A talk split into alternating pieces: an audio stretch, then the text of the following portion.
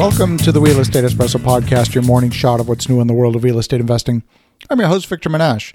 On today's show, we're talking about the everything bubble. Bubbles have formed throughout history, and all it takes is a pinprick to burst a bubble. Now, this is a show about real estate.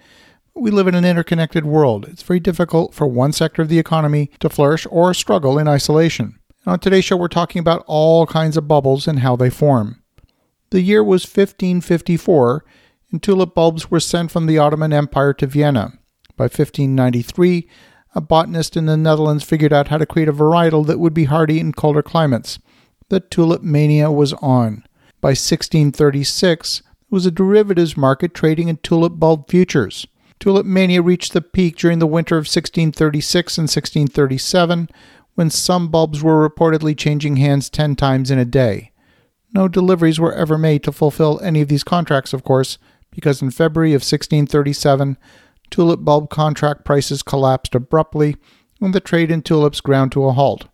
It sounds silly in retrospect, but at the time, those in the tulip trade took it very seriously. Back in 1997, 98, and 99, we had the dot com bubble. Any business that had an internet component was worth gazillions. Some of those businesses had no revenue, only a promise to bring internet technology to some aspect of commerce buying pet food online made no sense. We can see that in hindsight, but at the time, investors flocked to buy up those shares. Even legitimate businesses with real revenue that were associated with the growth of the internet got caught up in the hysteria.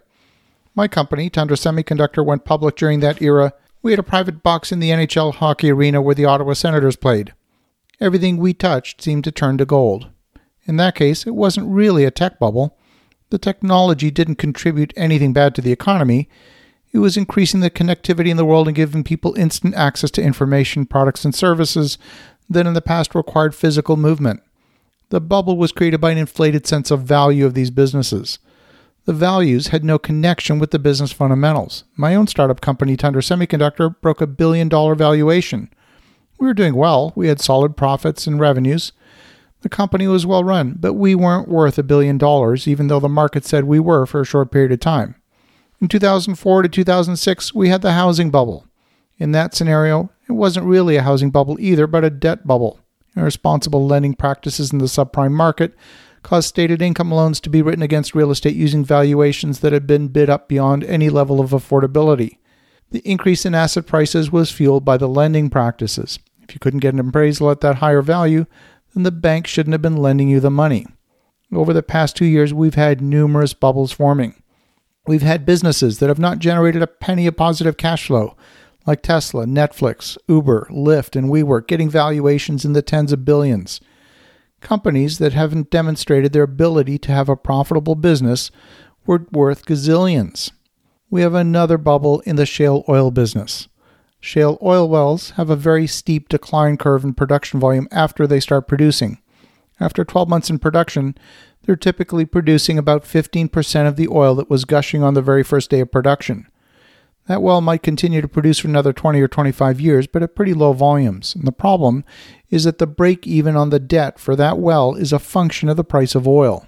At prices below $45 a barrel, those wells will never break even any time in their lifetime. The only way these oil companies stay afloat is to drill more wells at increasingly higher levels of debt.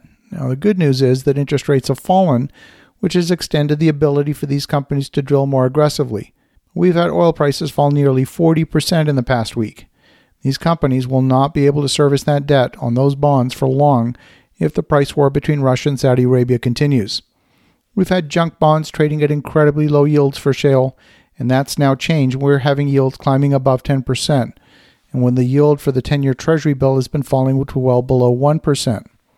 Well, here we are in March of 2020. Central banks all over the world have been pumping liquidity into the system during supposed boom times. These are the actions to be taken during a crisis, but they were being taken during the good times. We've known for a while there would be a breaking point eventually. I personally thought the trigger would be a sovereign debt crisis. Turns out I was wrong. Turns out the trigger was the outbreak of a virus. The impact of the additional liquidity was for cash to make its way into the debt markets, which in turn was used by companies all over the world to buy back stock through additional leverage and in turn increase asset prices in the stock market. Even now, after the pin has burst the balloon, the central banks think they can reinflate the balloon by pumping more cash into it. This bubble was not a single asset bubble like before. This one was much more broadly based. It was the everything bubble. So you think about that. Have an awesome rest of your day. Go make some great things happen. We'll talk to you again tomorrow.